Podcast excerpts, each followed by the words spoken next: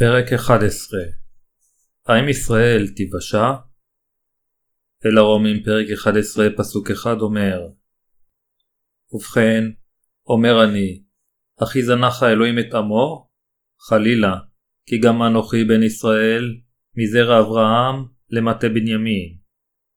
במילים אחרות, אלוהים לא זנח את בני ישראל, שהרי פאולוס בעצמו היה מבני ישראל. אלוהים אמר באל הרומים פרק 11 פסוקים 2-5 לא זנח האלוהים את עמו אשר ידעו מקדם או הלא תדעו את אשר הכתוב אומר באליהו כאשר קרא אל האלוהים על ישראל לאמור. אדוני את נביאיך הרגו ואת מזבחותיך הרסו ואותר אני לבדי ויבקשו את נפשי.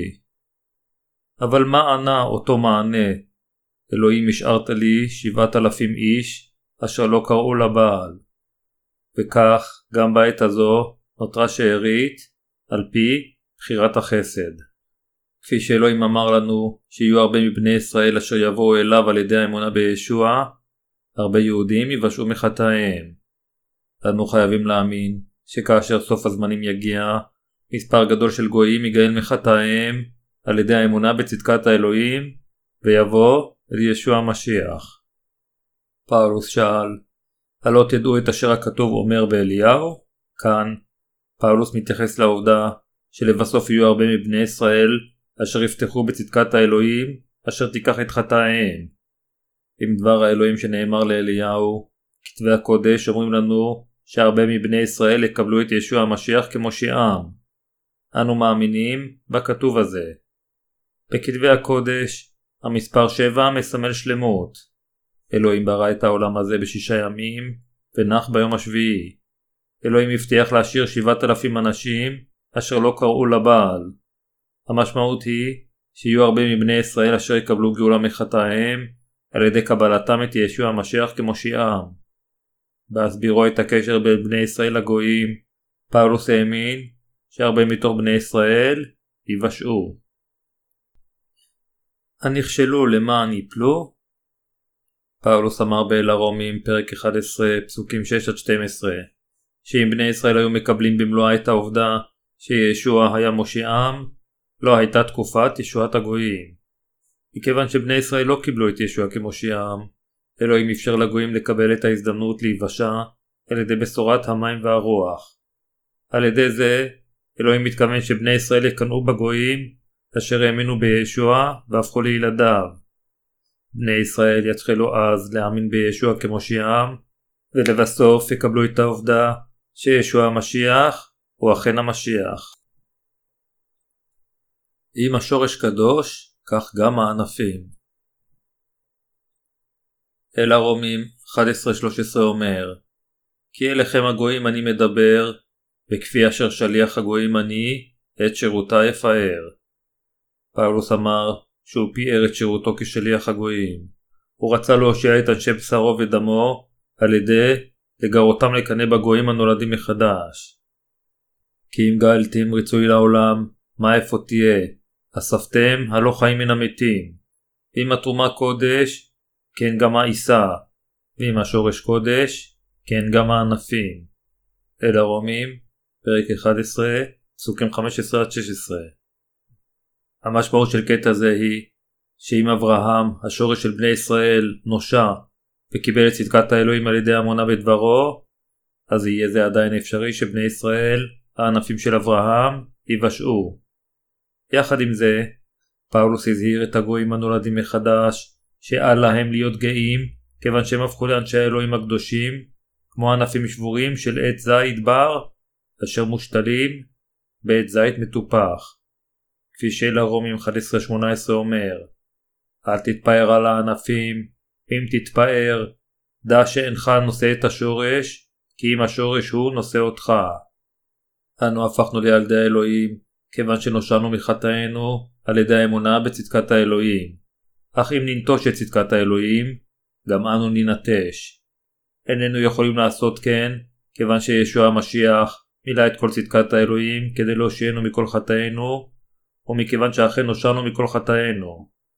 אנו נושענו על ידי אמונתנו בצדקת האלוהים המוחלטת, לא על ידי מעשינו. אנו הגויים נעשינו לעמו באמצעות אמונתנו בצדקתו, והחלפנו את הענפים השבורים של בני ישראל. אנו יכולים לעמוד איתן, כי אנו מאמינים בצדקת האלוהים. לכן, על ידי האמונה בצדקת האלוהים, גם הנוצרים וגם היהודים יכולים להישתל בישוע כעמו. אם לא נאמין בצדקת האלוהים, ללא ספק נמות בגלל חטאינו על ידי דינו הצודק. אלוהים הזהיר קודם את בני ישראל, אך גם אנו איננו פטורים מאזהרה זו. אלוהים ריחם עלינו הגויים, והושיע אותנו לגמרי עם צדקתו.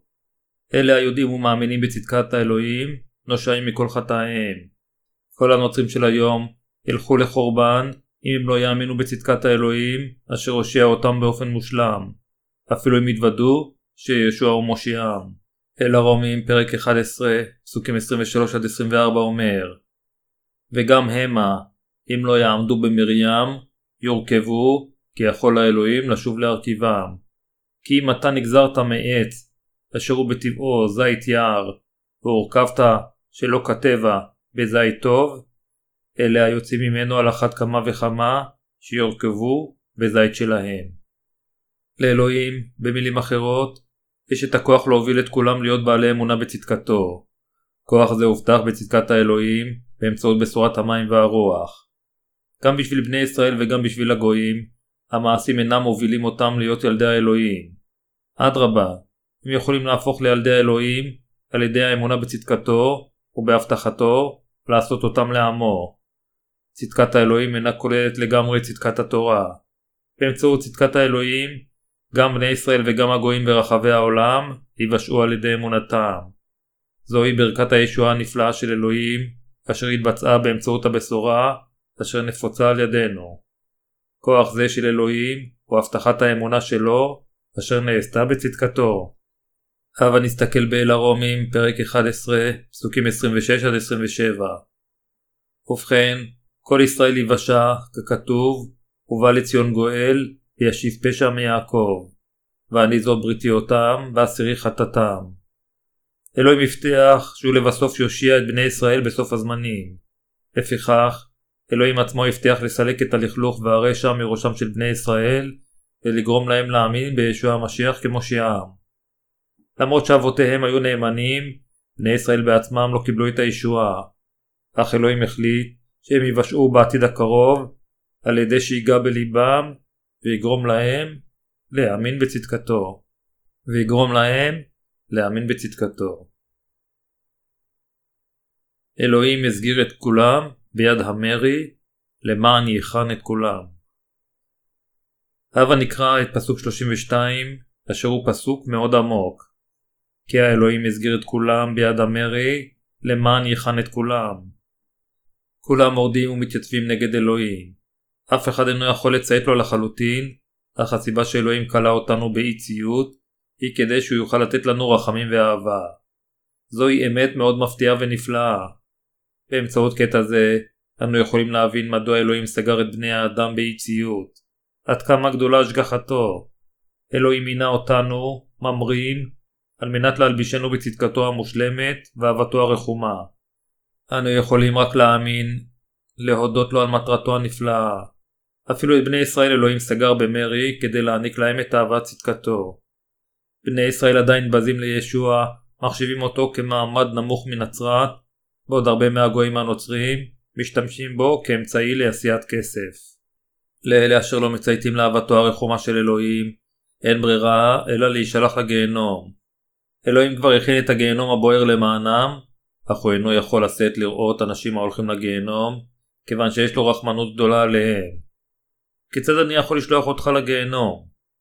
לאחר שמספר עצום של גויים באו תחת ישועתו, רבים מבני ישראל יאמינו בישוע כמושיעם, כאשר מתנגני המשיח הרדפו אותם במשך המחצית הראשונה של שבע השנים של הצרה. בעתיד, מספר גדול של מאמינים אשר יתוודו על ישוע כצדקת האלוהים, יקומו מתוך בני ישראל. כי האלוהים הסגיר את כולם ביד המרי, למען יכן את כולם. מסביר שאלוהים אפשר לכל החוטאים להיוושע על ידי האמונה בצדקתו. אלוהים אמר לפאולוס שהוא יגרום לבני ישראל לעשות תשובה ולהאמין במשיח כאשר מספר גדול של גויים ימות אומות קדושים בזמן הצרה.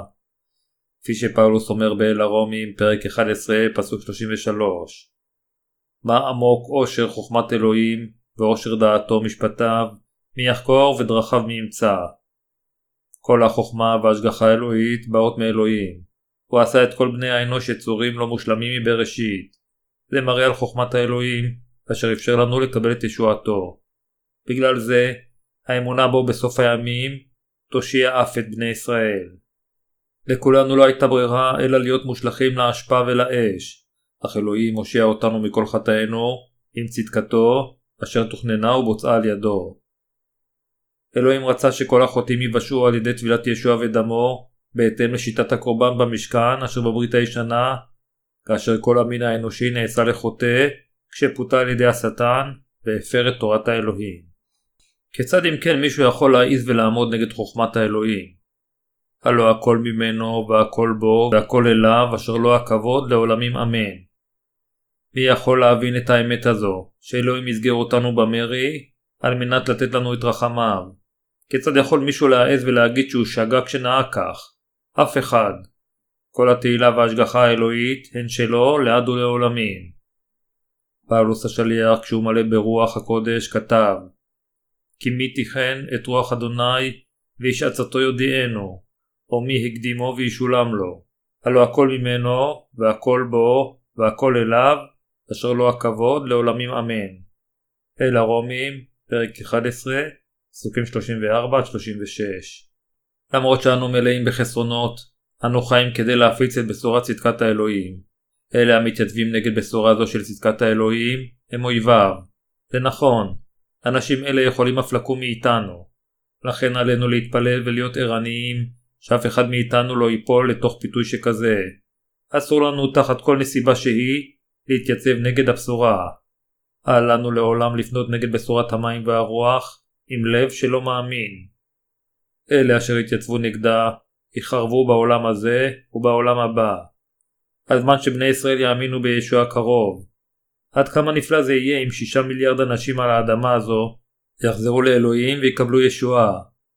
על הצדיקים, המאמינים בצדקת האלוהים, להסתכל רק על המצב הנוכחי, אלא להסתכל גם על עבודת האלוהים אשר תוכננה למען בני ישראל, ולהכין את אמונתם להיכנס ולחיות בשמיים ובארץ החדשים. על הצדיקים לחיות תמיד באמונה ובתקווה, אני מודה לאלוהים, כיוון שאני יודע שהיום בו בני ישראל יאמינו במשיח כמושיעם, קרוב. בוא במהרה, ישוע אלוהים.